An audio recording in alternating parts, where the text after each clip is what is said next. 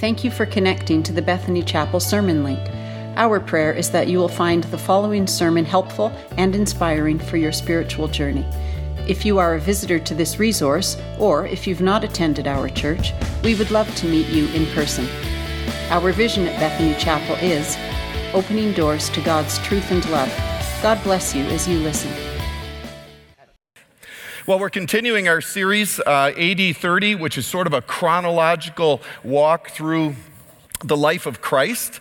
And today we're going to talk about a chapter that is probably familiar. We're going to look at the whole chapter. You're probably familiar with the last part of it. And I've entitled our message, Lost. So, some of you who are a little older uh, probably know the name I'm going to throw out from U.S. history. Uh, how many of you have heard of Jerry Falwell? Jerry, oh, a lot of you. Okay. That's because Canadians keep track of the U.S. a little better than the U.S. keeps track of Canada, right? We all know that.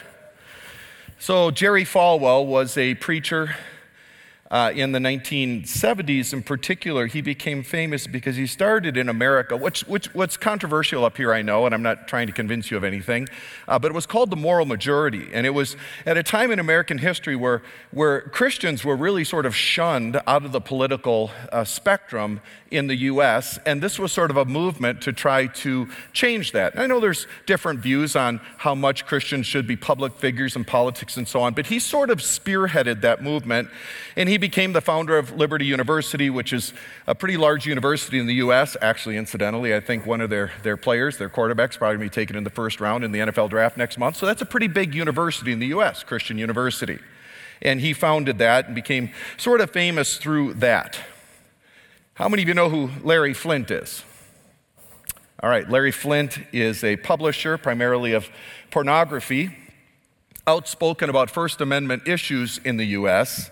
So, big issues of freedom of speech, freedom of the press, freedom of assembly. He, as the publisher of Hustler magazine, sort of became a spokesperson for that side of the culture. What you might not have known is those two individuals would travel around and debate each other on these issues. Uh, John Grego writes in Outreach magazine the names Jerry Falwell and Larry Flynt may provoke strong reactions from some people in our culture, but the following story, shared by Falwell's son Jonathan, describes a moving conversation between the Baptist pastor and the publisher of Hustler magazine. Years ago, Jonathan, the son, was traveling with his dad, Jerry, to Florida, where the senior Falwell was debating Larry Flynt. Jonathan recalls. Mr. Flynt asked my dad if we could give him a ride back to Lynchburg, Virginia, in my dad's private jet. Dad said yes, so we traveled to the airport and boarded a beautiful black and gold Gulfstream 3. As we flew to Virginia, I sat across from Dad and Mr. Flynt as they had a long conversation about sports, food, politics, and other ordinary topics. I was amazed and bewildered because they kept talking like old friends. And after we dropped off Mr. Flynt in Lynchburg, I asked Dad, how come you could sit on that airplane and carry on a conversation with Larry Flynt as if you guys were lifelong buddies? Dad, he's the exact opposite of everything you believe in. He does all of the things you preach against, and yet you're treating him like a member of your own church. Why? Dad's response changed my whole outlook on ministry. Jonathan, he said, there's going to be a day when Larry Flynt is hurting and lonely, and he'll be looking for help and guidance. He's going to pick up the phone and call someone who can help him. I want to earn the right to be that phone call. I got to admit, I didn't see that coming. Did you? And I suspect that many of his church members wouldn't either. Some would resent him for it. Some would judge him for it. Some of you are judging him for it. Some would leave. And in my heart, I could not be more proud of him for that because it is one of the most Jesus like things I've ever heard about Dr. Falwell. You say, why? How so? Engaging somebody who's making a living off of cultural decline and lust, taking advantage of women. Well, let me explain.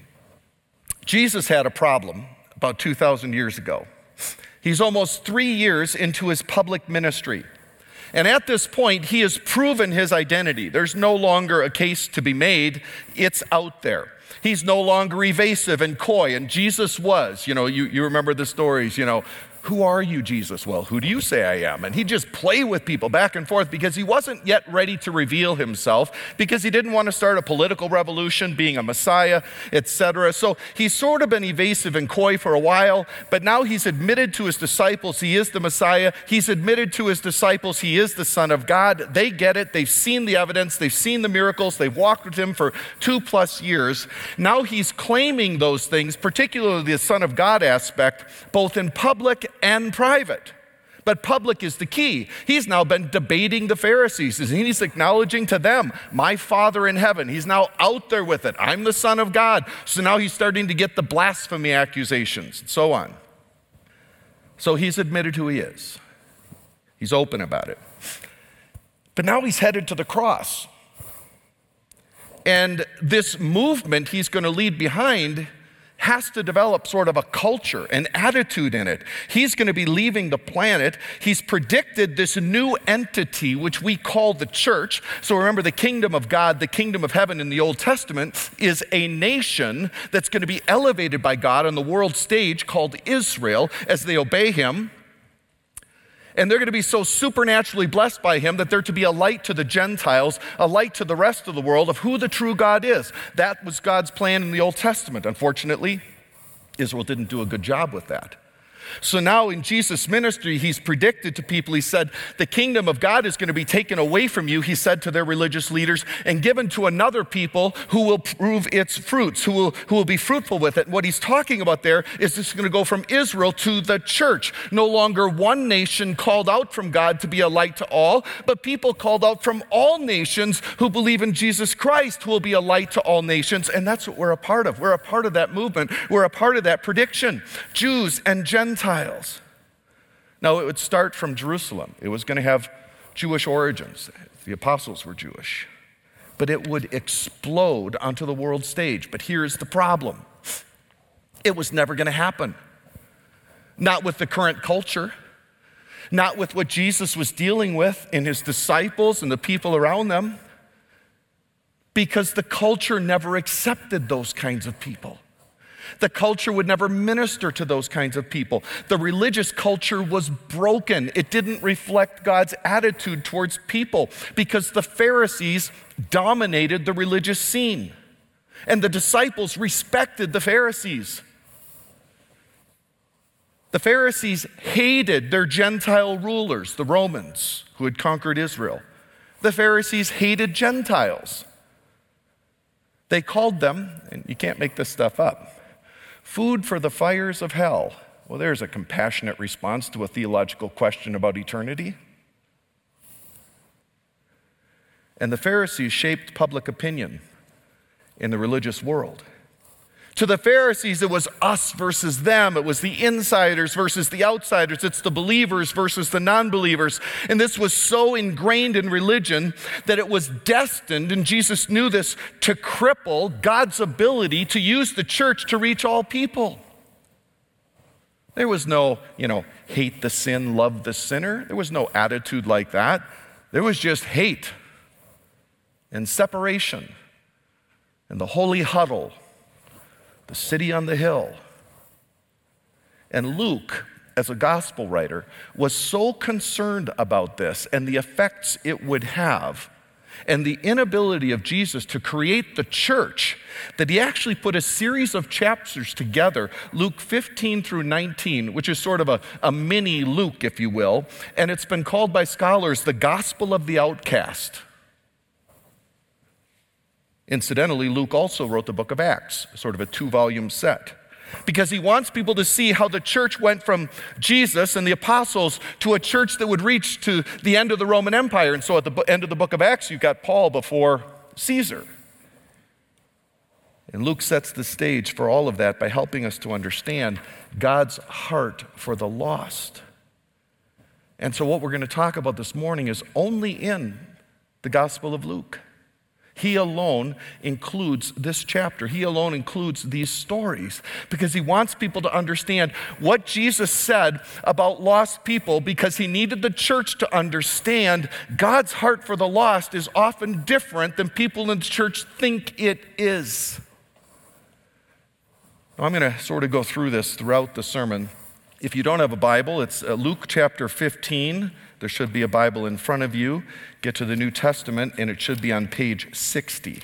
Page 60 is Luke chapter 15. We're going to sort of go through this a section at a time. I just want to put the introductory verses up here, though, and they're on the screen.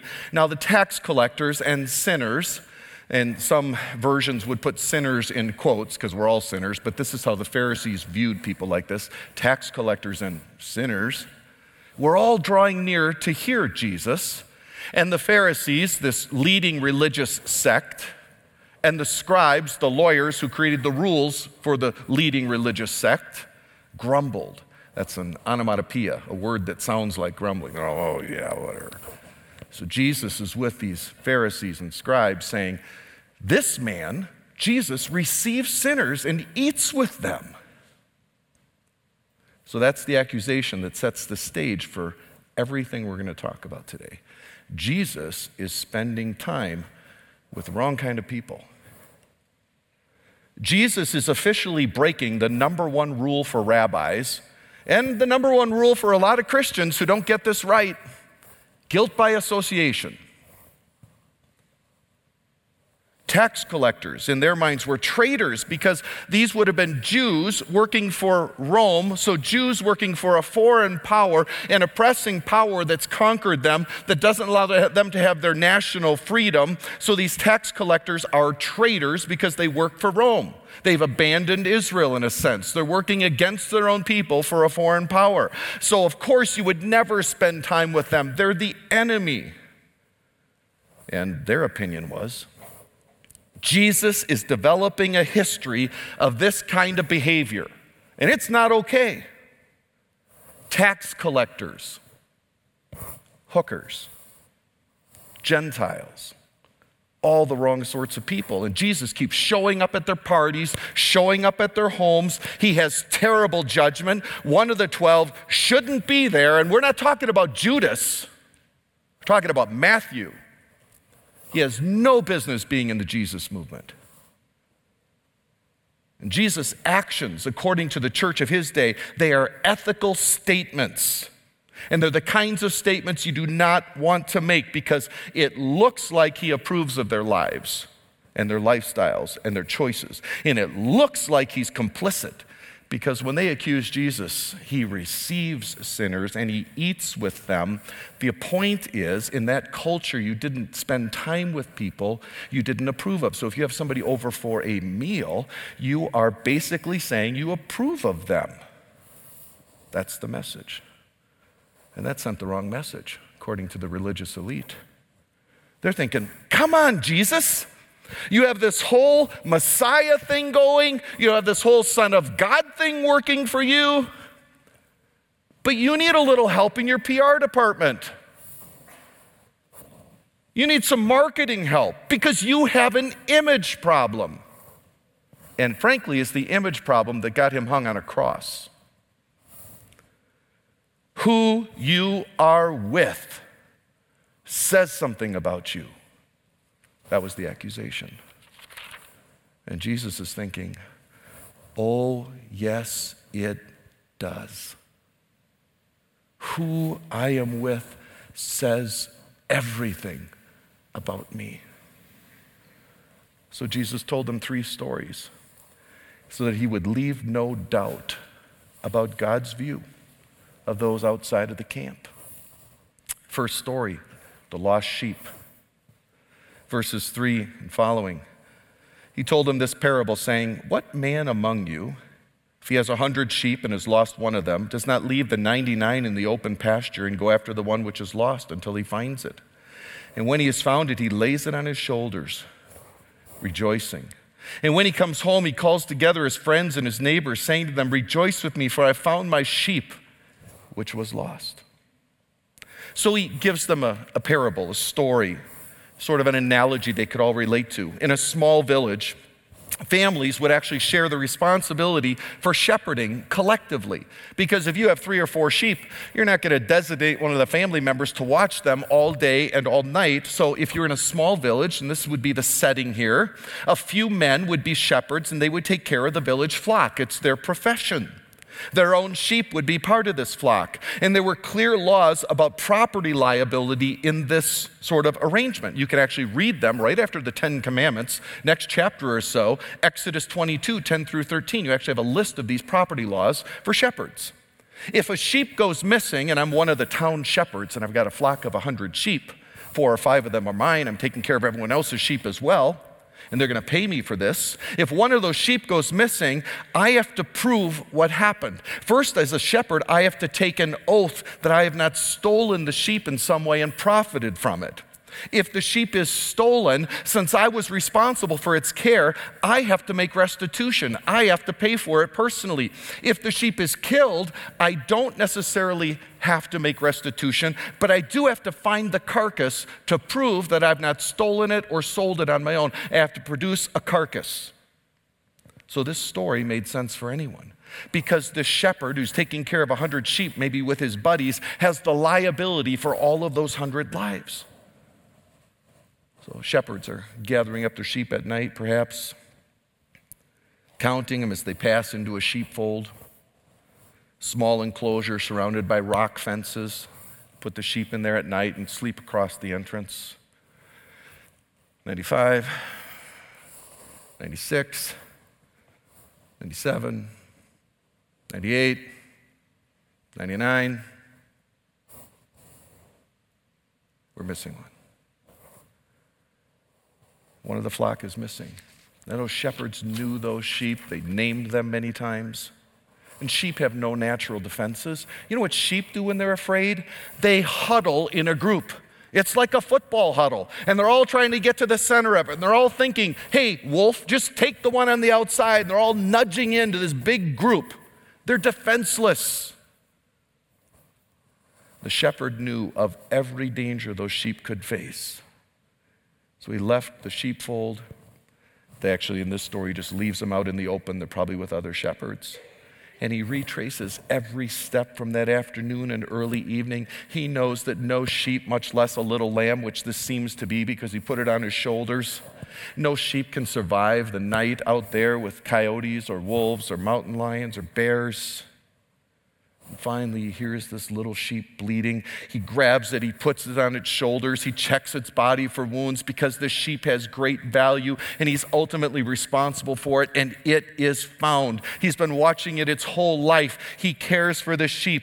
And Jesus said, just like that, Verse 6 When he comes home, he calls together his friends, his neighbors, says to them, Rejoice with me, for I found my sheep which was lost. And I tell you that in the same way, even though you're accusing me of being with the wrong kind of people, in the same way, there will be more joy in heaven over one sinner who repents than over 99 righteous persons who need no repentance.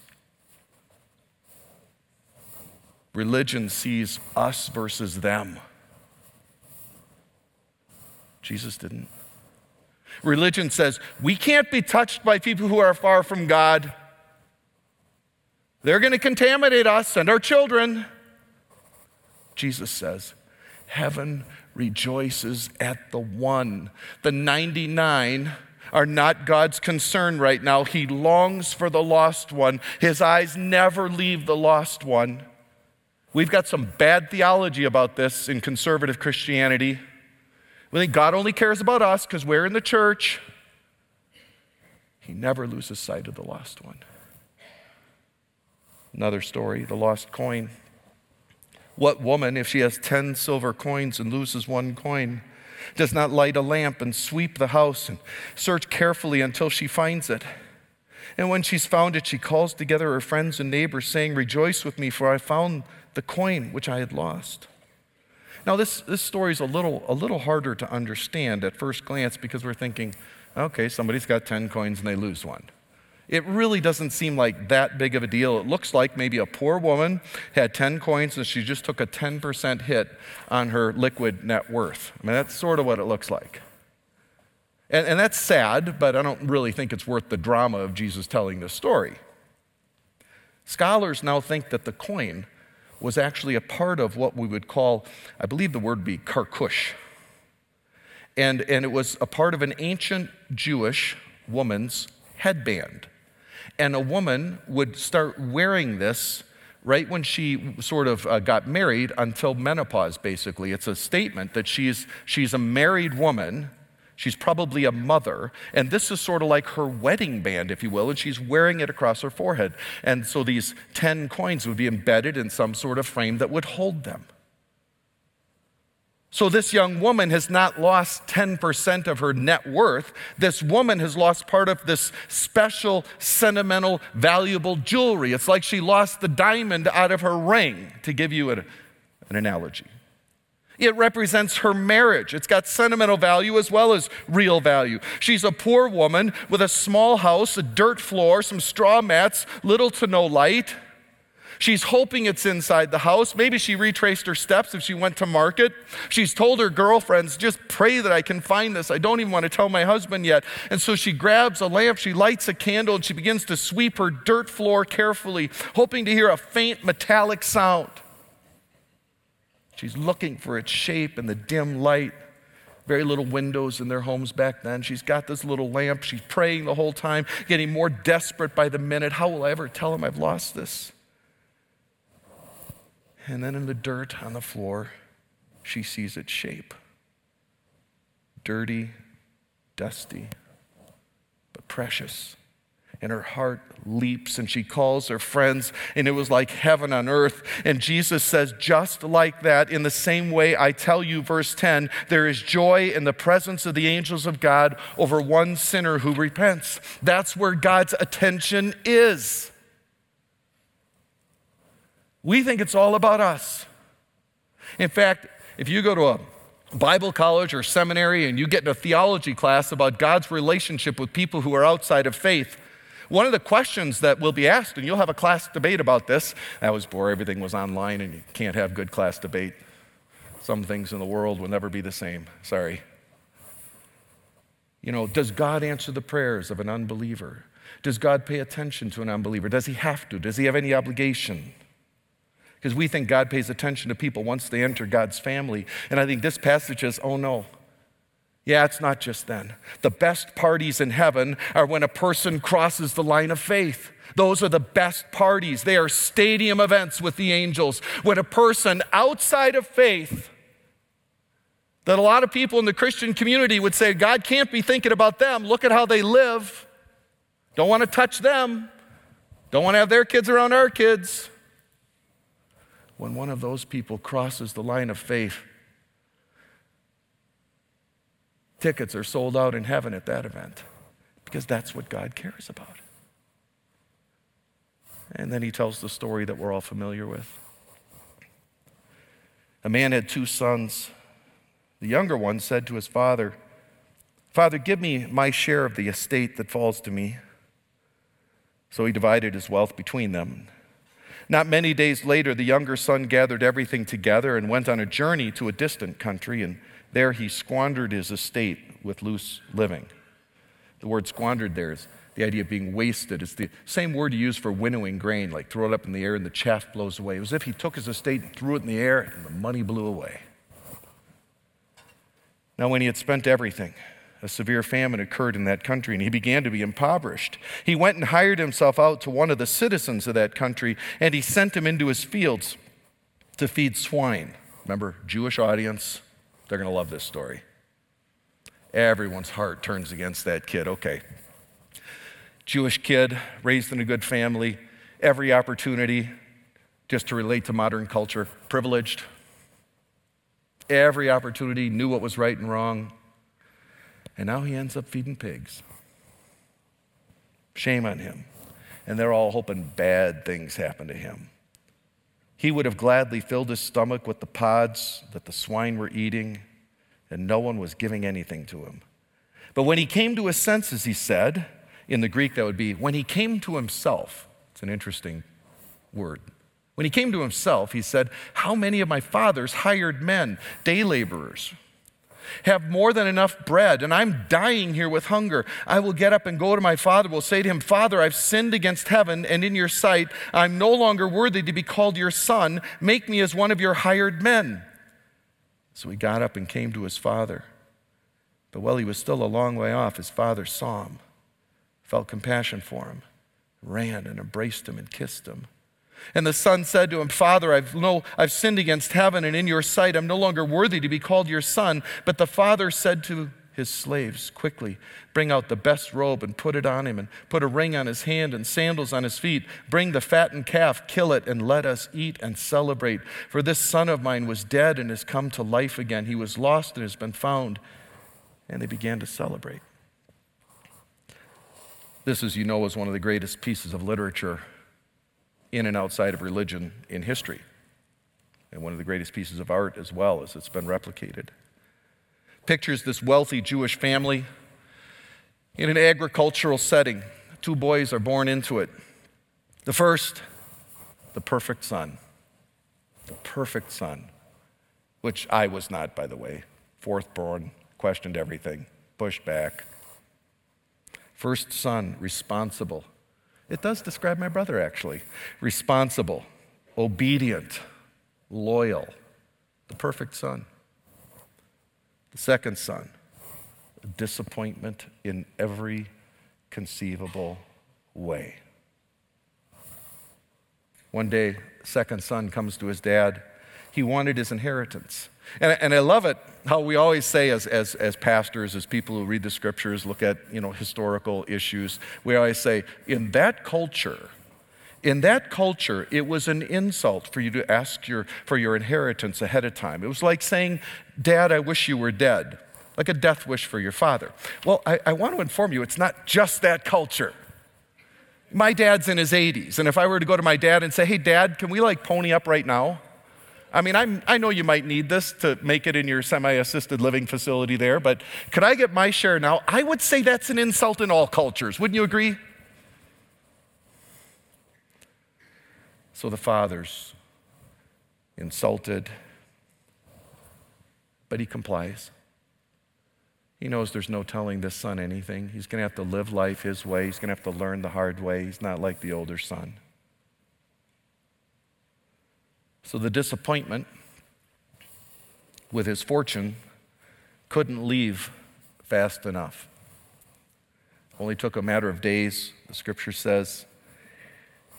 He didn't want to just get out of the house he left Israel. He went to a far country, probably traveled to the west, got down to the, the major trade route along the Mediterranean, which was called the Way of the Sea. He would have gone north into Asia Minor or south towards Africa. He left Israel, and he left with that all of its rules, all of its restraint, all of the religion that kept him from living the fun life. And everything that was forbidden became everything he wanted alcohol, the drugs of his day, prostitutes, gambling.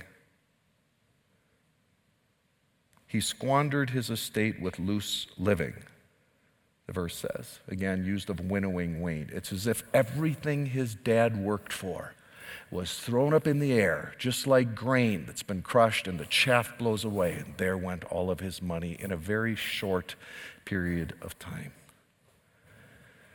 And about the time the money dried up, so did the job market.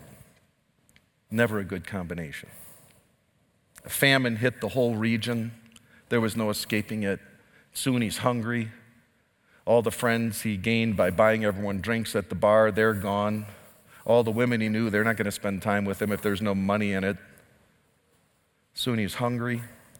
Maybe he's on the street. And his only opportunity in that foreign land is pig farming. Now, when Jesus said this, you just need to understand is a Jewish audience. You know, pigs aren't kosher, can't eat pork, no bacon, which is what's the worst thing about Jewish culture. But anyway, when Jesus said this, there would have been just a collective moan, a gasp in the room. Jewish boy hits rock bottom. And they would have been thrilled because it would have been like, okay, that's justice, but it's also awful. What a disappointment. What a disgrace. If he didn't break every one of God's commands at that point, it was only due to lack of time because he tried. He was on a roll. This kid had done everything wrong. He started out on his journey, he's on his camel, and he's playing Highway to Hell, you know, ACDC. That's supposed to be funny. Pick it up a little. That took some work. And now he's got nothing. And he's pig farming. He's starving. Maybe he's laying in his bed one night. He's got those stomach pains that we in the Western world never really feel. He's really been hungry for a couple of days. And he starts reminiscing about home. You know, it wasn't that bad. Even though I hated my dad, and even though I didn't want to do anything he said, and even though he spouted God's laws like they were his laws and his laws like they were God's laws, when I think about it, everyone around my dad did okay. Even his servants, even the day laborers in the fields had better lives than I have, and I've given up all of what I had. And so the Bible says he came to his senses, literally, he came to himself.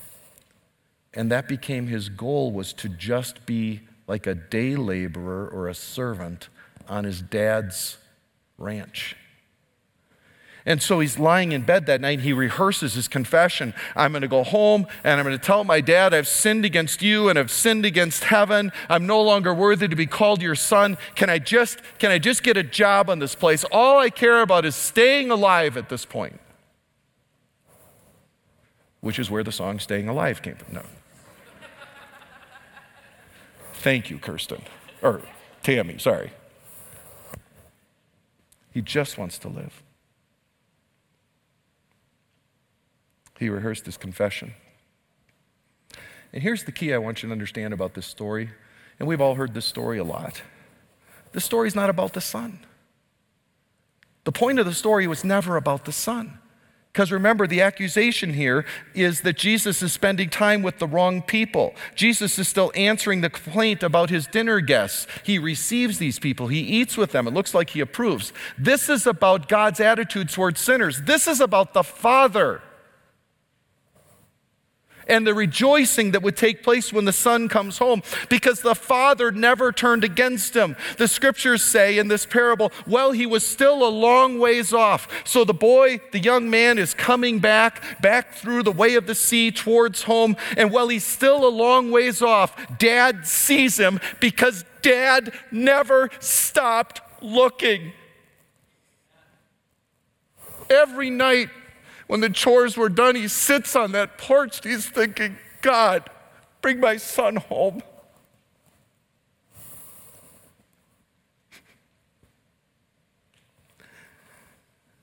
So that day, he's the figure of this man. He's thinner, he's slower, but he's got the same walk. You know, everyone's got a walk. He's thinking that, that might be him.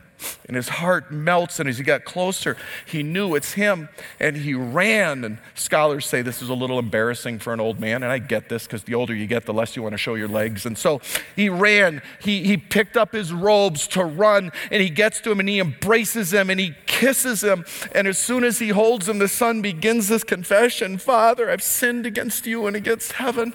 I'm not worthy to be called your son. And dad is cutting him off mid sentence, just about, and saying to the servants, Hey, it's time for a feast, man. It's going to be a stadium event. Get a robe, which symbolizes that he is a guest of honor. We're not thinking about what he did.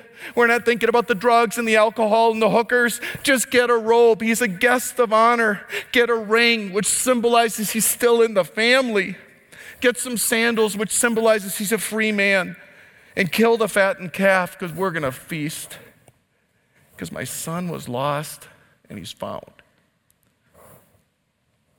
The lost sheep is found, rejoicing. The lost coin, part of that woman's sort of engagement band, is found. There's rejoicing. The lost son is found, and there's rejoicing. Because that's how God feels when the people that we don't want to be next to sometimes, the people we feel might contaminate our little Christian community, The people we don't want our kids around. The people at work we don't really want to befriend because they're not like us and they have views different than ours. When one of those people whose God's eyes never leave is found, there is rejoicing in heaven.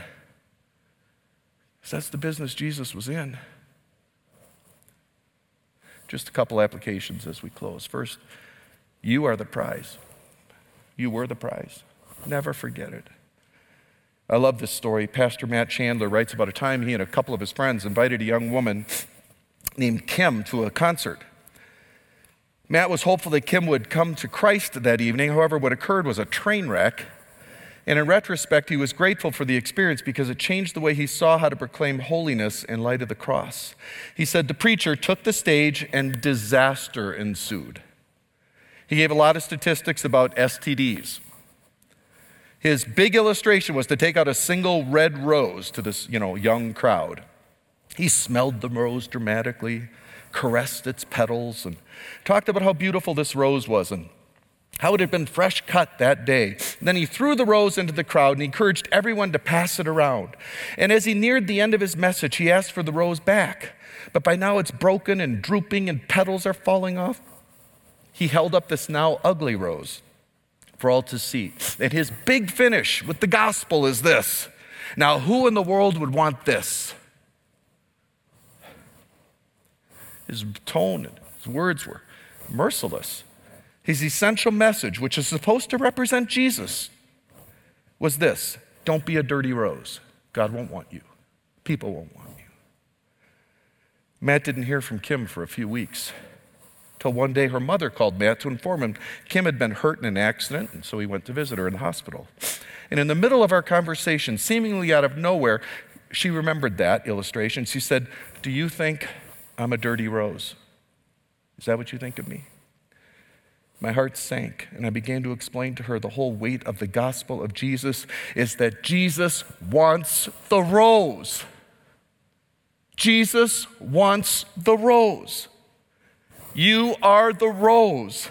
It doesn't matter how broken, how damaged, what you regret, what you'd never want another person here to know about you, and I've got some of that. You are the rose. The image of God resides in you, which means in God's mind, you were worth dying for. You are the rose. And Jesus wants the rose. Second, a person who has never experienced grace is going to have a hard time celebrating it for others. So, have you, really? The older brother, there's a little tag to this story. The elder brother is meant to represent the Pharisees in this story. And so, right after this celebration begins, the older brother's in the field, and when he came and approached the house, he heard music and dancing. He summons one of the servants, begins inquiring about What's going on? He said, Your brother has come. Your father has killed the fattened calf because he's received him back safe and sound. But he became angry and was not willing to go in. And his father came out and began pleading with him. But he answered and said to his father, Look, for so many years I've been serving you, and I've never neglected a command of yours, and yet you've never given me even a young goat that I might celebrate with my friends. But when this son of yours came, and who has devoured your wealth with prostitutes, you killed a fattened calf for him. And he said to him, Son, you've always been with me, and all that is mine is yours. But we had to celebrate and rejoice, for this brother of yours was dead and has begun to live. He was lost and has been found. This is an important part of the parable. This is a shot at the Pharisees, it's a shot at the religious crowd, it's a shot at us when we don't appreciate what God is trying to do in the lives of other people. This older brother wanted nothing to do with this celebration. Why? Well, because theologically, this older brother's sort of on the merit system. He, he doesn't think he needs grace. He's thinking he's so good, he's earned it, and he's basically saying that to his dad I've been good, you don't celebrate me. But that's the point. He never had his own, his own sense of a need for grace. So the question is, who do you identify with? I'm not saying you're, you're, not a Christian. I'm not saying you're not following Jesus, but you can be following Jesus and still identify a little bit more with son number two. You know, God got a pretty good thing when he found me. I've been pretty good since I was a child. I don't know if I even needed the cross. No, we're all the prodigal. We're all the prodigal. We're all son number one. And if you can't get excited about what God may do in the person's life around you who desperately needs Him, it makes me wonder how much you recognize how desperately you needed Jesus in the first place. And if that's your deficit, you need Him more than you think. And finally, God still runs to lost people. But here's how He does it He does it through you. Are you making it possible? God still runs to lost people. Let me say it this way if God still runs to lost people, can He do it through you? Are you making it possible? Who sits at your table? Who's at your parties? You know, one of the primary jobs of anybody who does what I do is to try to affect the culture. That's, that's my job. You call it preaching and leading. I would say it's to, to affect the culture, to shape who we are as a body. And one of those things is to create a weekend culture where somebody at any stage in their spiritual maturity, before Jesus or after Jesus, can feel comfortable here and come to grow and know Him more. That's the culture we need to create. Any stage of the journey, you can come here and learn and grow and it's not weird or awkward. But another culture that we all need to change is our weekday culture, not just the weekend culture, but the weekday culture. And that is a little more personal. And so I'm going to climb up in the pew in front of you and kind of poke you a little bit and say, Who are your friends? And if all your friends know Jesus, it's got to change. It has to change. It can't be. We can't say we're following Jesus when we don't live like Jesus.